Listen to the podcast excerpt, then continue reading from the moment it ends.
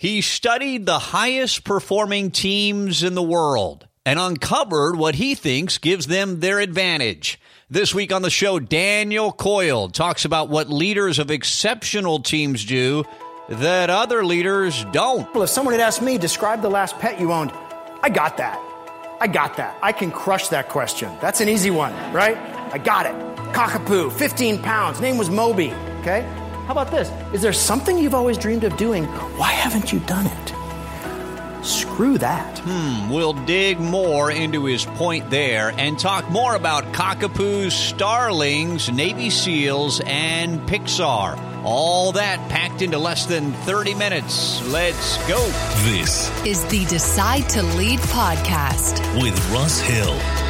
Welcome into episode 23. Russ Hill with you, host of the Decide to Lead podcast. If you're new to this podcast, I'm a leadership coach, consultant, author, and host of this weekly show. Make my living traveling around the world, working with primarily Fortune 500 companies in all sorts of different industries.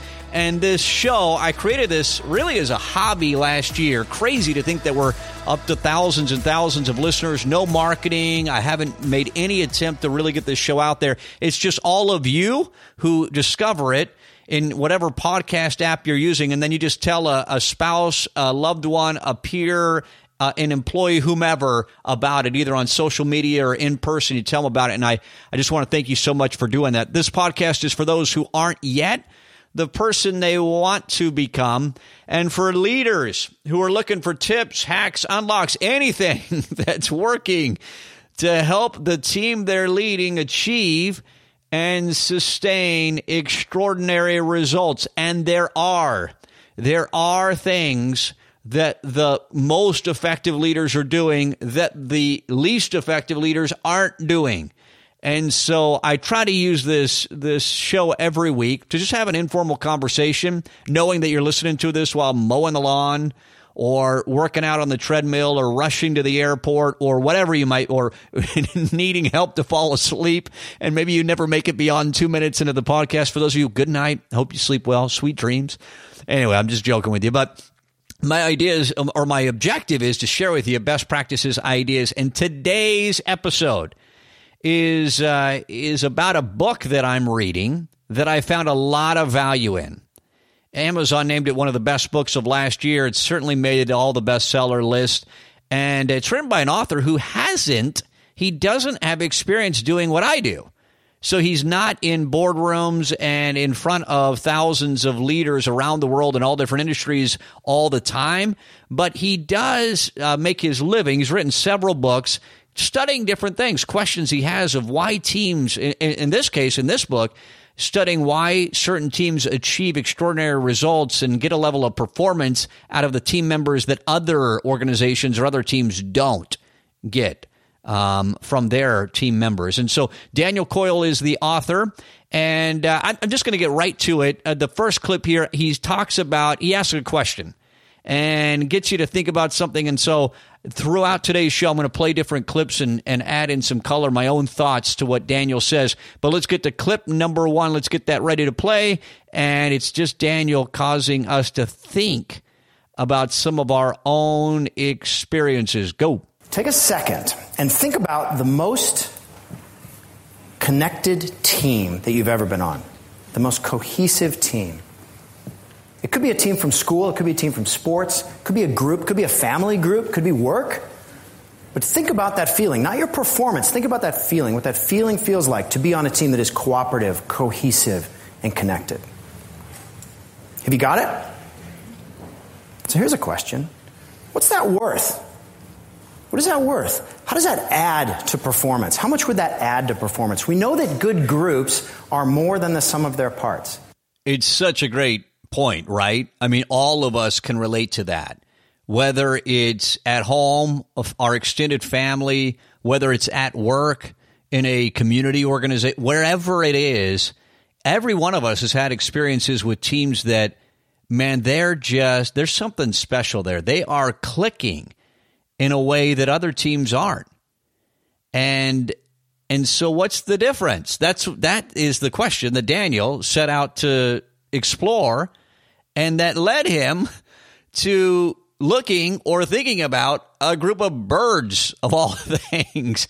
And so, if you know what starlings are, just little birds, right? Um, and and all of us have had the experience too of looking up in the sky, and just picture this for a moment. You you you know when you see like hundreds of birds and the formation they're flying in is like it's almost like they're an aircraft or a UFO up in the sky because one bird makes a left turn, they all make the left turn just perfectly in a in a perfect formation. And so Daniel, by the way, these clips are coming from his appearance before the RSA. It's an organization, a group in England. And I'm going to give you a link at the end to where you can watch the entire speech he gives, which I think is well worth your time. I'm only giving you high level clips here, but you can watch. I'll, I'll, give you the link to watch the whole YouTube video uh, at the end of the podcast. But Daniel talks to this group about the starlings. This embodies what good groups do. They move at speed, information flowing through the entire group, solving problems in real time. That's what great groups do. And the funny thing is, starlings have brains as big as a grain of rice. They're not paying attention to values or mission or purpose. What they are doing instead is pay, doing the thing that all good groups do. They're paying keen attention to signals of connection. They're paying keen attention to signals that share information with each other.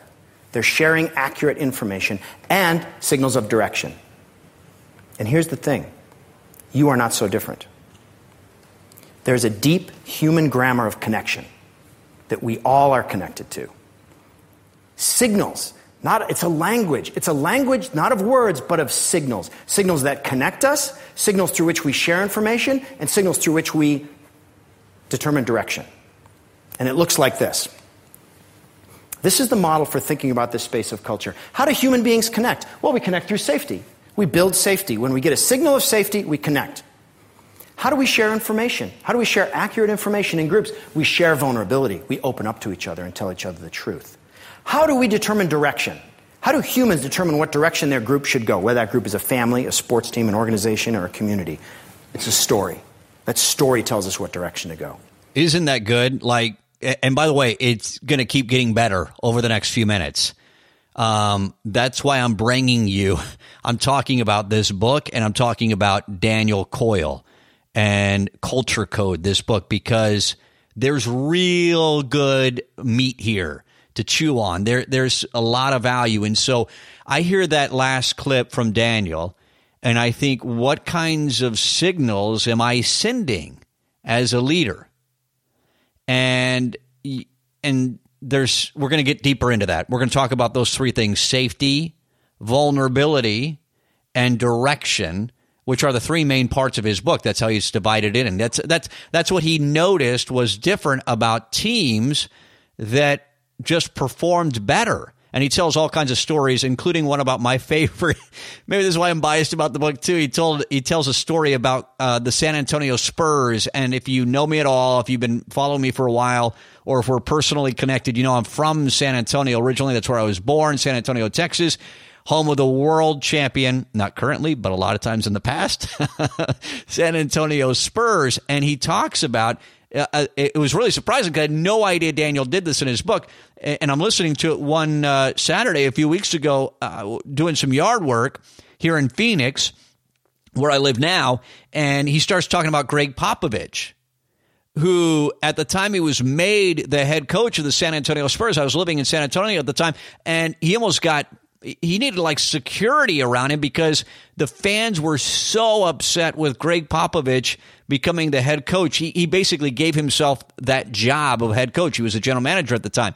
And and nobody or very few people thought he would be able to do it. And now Gregg Popovich is viewed as one of the best, one of the best head coaches in the National Basketball Association of all time. And what does Gregg do? It's just one example. He talks about some other groups, and I'm going to play some clips here in a minute. Don't worry, you're not going to you're not going to have to hear about the San Antonio Spurs. That's in the book. But he talks about these different teams and what what signals. And I never thought about that with Gregg Popovich. He's sending certain signals after a loss, after a win, when a new player joins the team. Very intentional on what he's doing And the same is true in, in, in other organizations, which you're going to hear about in just a minute. Before I go there, you guys know that I make my living consulting leaders primarily of Fortune 500 companies on how to manage their culture. So I am very opinionated on culture and what causes culture to work. And there are some people uh, that, when you mention the word culture, when it comes to achieving results in an organization or on a team or a company, they think, oh, that's the soft and fluffy stuff, which just makes me want to scream. Because I'm like, are you kidding me? That is the competitive advantage for Chick fil A. That's what makes Ritz Carlton the way it is. That's what Nordstrom has discovered. Southwest Airlines is using that to drive incredible results. Delta's working so hard as an airline to improve their culture. That's what net goes on and on and on. It's the competitive advantage of so many of these organizations. They figured out that if they can get leaders to manage the culture, it is the secret of why those teams are able to achieve extraordinary results. Now, when you get into the tactical things about, well, okay, well, with the company I own, whether it's three employees or 300,000 or the company I'm an executive at or the small community organization that I volunteer with, a religious team or whatever it is, how do I manage the culture? And and I was so glad to hear uh, Daniel Coyle talk about this because some leaders think, oh yeah, we kind of manage our culture here. We have a list of values that are framed up on the wall. What is culture? How do we get better at culture? Well, you want to have values. You want to have leadership. You want to have trust. You want to have teamwork and integrity and mission and purpose and honesty and integrity and cohesion. And the list goes on and on. This is a perfectly true list. All this is, in fact, true, but it's useless as a tool. It's not a good tool. How do we get better at culture? Well, do this stuff. Right? So it's a huge irony. Culture is by far the most important thing you do. Culture is by far the most important force in our community, in our families, in our organizations. And our way of thinking about it is medieval. Like, can we just get a round of applause about that? I'm sorry. I geeked out on that because this is the world I live in. And if I could just play that clip over and over and over again for executives of Fortune 100 companies. Having values is good, but it doesn't change the culture. I could tell you, uh, we were working with a healthcare organization, and the, oh man, this just ah, it makes my like my the the hairs on my skin just stand up because not out of a not out of chills, but out of like frustration. Because we were working with a, a an organization making progress on their culture and they have 18,000 employees and we're digging in. We're in the middle of like halfway through year one and we've got all 18,000 engaged. And I'm traveling out to the East Coast a ton working with this team and they bring in a new CEO because the old one's getting old and they bring in the new CEO and he goes, Oh, this, why are we working? Yeah, all we need is some values. And he rips apart all that we've been working on and just puts out a few values. You think that's driving change in the organization? It's not. And so, what you need to so you're sitting there thinking, okay, well, Russ, what do I do then for my team or my company? Well, here's what you do. And this is where Daniel Coyle and I disagree a little bit. We don't disagree, but I don't think he's seen this part of business and he, he doesn't intend to. My, my belief is in his book and in his, in, in his message, he doesn't want to get too tactical, which is totally good, but I, I will.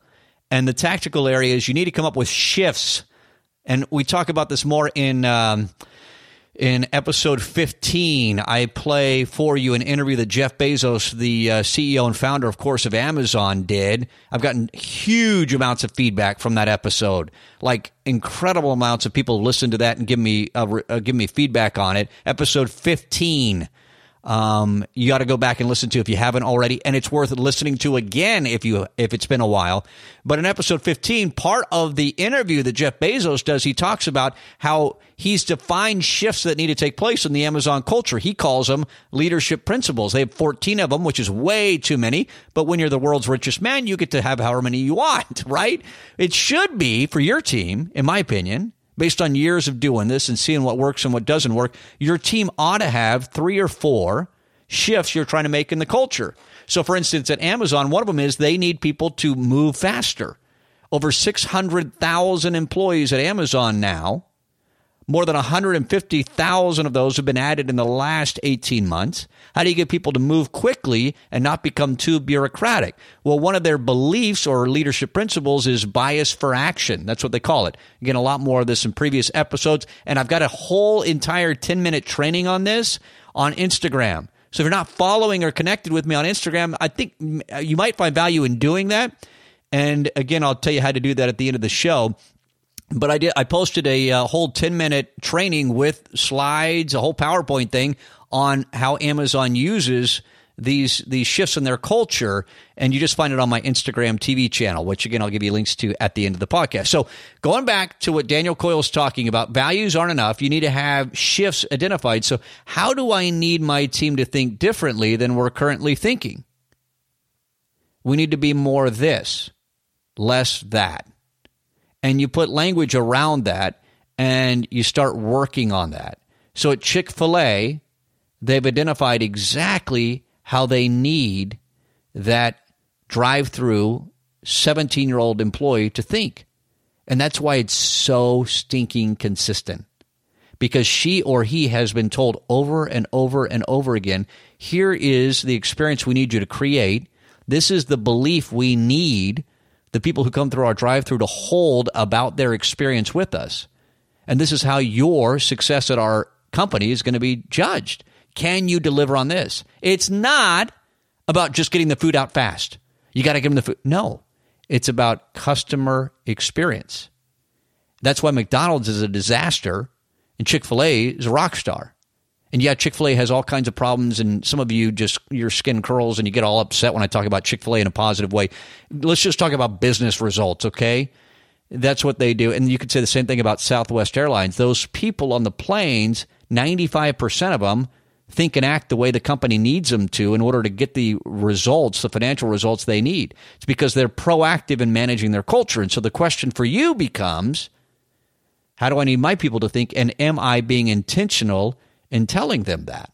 Do we have not values of integrity on the wall or trust? Doesn't mean, it doesn't mean anything. But, or, but do you have bias for action? Or another one at uh, another belief statement, a shift at Amazon is customer obsession. And they've got a whole definition, a sentence long, with what does that mean?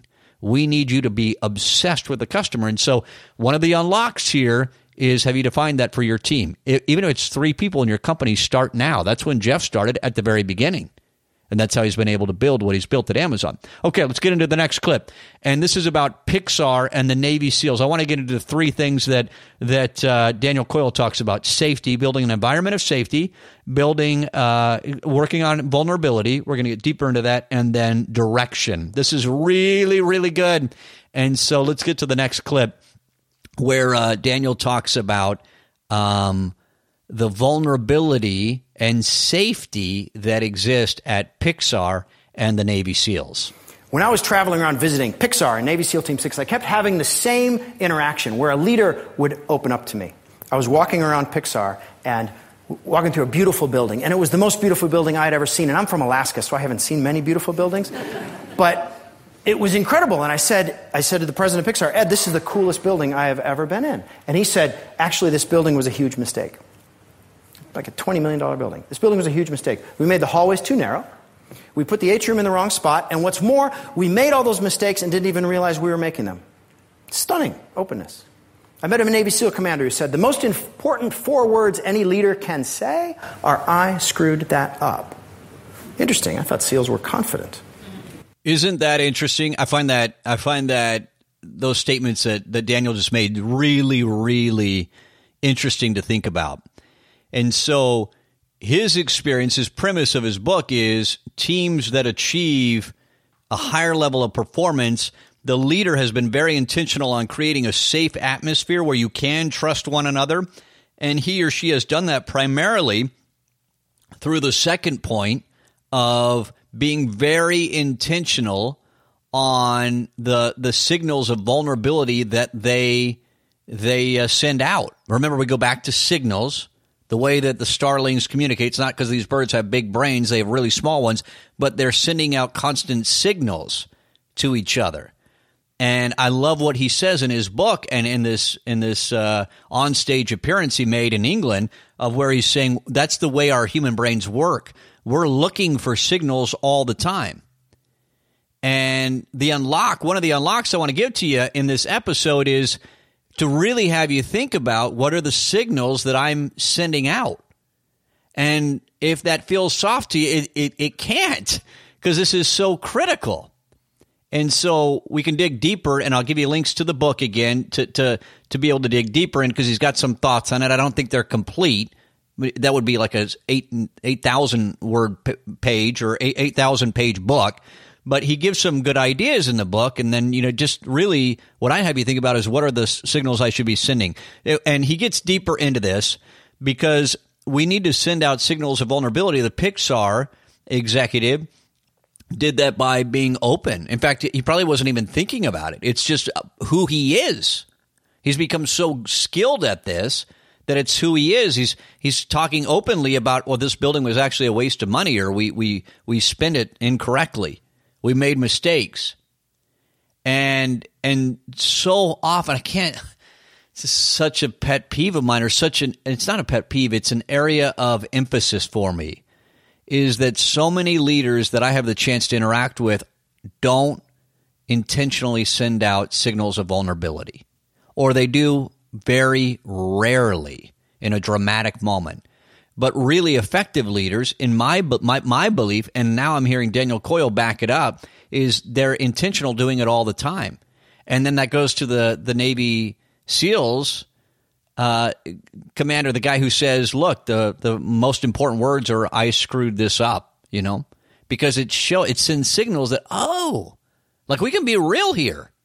I don't have to spend my energy protecting myself and making myself look better than I maybe am. I don't have to be defensive with that team or that department or the customer or whatever. I can be real. And it's, man, there's so much good stuff here. Anyway, uh, let's get to another clip of Daniel. He's talking more about this idea of showing vulnerability and, and what that, what that looks like. For example, if someone had asked me, describe the last pet you owned, I got that. I got that. I can crush that question. That's an easy one, right? I got it. Cockapoo, 15 pounds, name was Moby, okay? How about this? Is there something you've always dreamed of doing? Why haven't you done it? Screw that. I'm good. I'm going to stick with the pets. It requires a moment. It requires a moment of vulnerability and openness. What that's called is a vulnerability loop. It's a loop because two people have to do it. If one of you does it and the other doesn't, it doesn't count.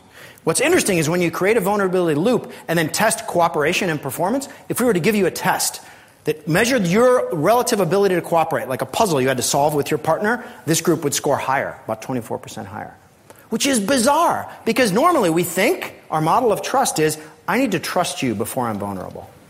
But we're wrong. We have it exactly backwards. When you are vulnerable, it creates trust. When you are vulnerable, when you open up and have a vulnerability loop and share weakness and share truth, it creates closeness and cooperation. And the places that I visited operationalized that. They didn't just leave it to free range openness. That's what that president of Pixar was doing. He was sending a signal of openness. That's why the Navy SEAL commander says, I screwed that up, are the four most important words a leader can say, because they free up a conversation about what actually happened. Truth, accurate information. And good groups operationalize this like a habit. The SEALs have something called an AAR, which is an after action review. After a mission, they circle up, they talk about what went wrong, what went right, and what they'll do differently next time. It's a hard meeting. It's a hard meeting to have, but it's incredibly powerful because it allows information to flow in the group for the common good. So, that moment of sharing weakness is what makes groups strong.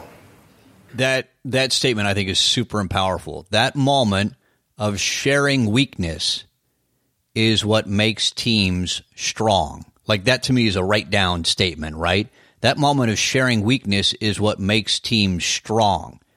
And it goes back to him, you know, him talking about the Navy SEALs. I thought they were the the best in the world, the strongest, whatever, and yet they uh, what makes them strong is talking about what I did that went wrong or what I what mistake I made.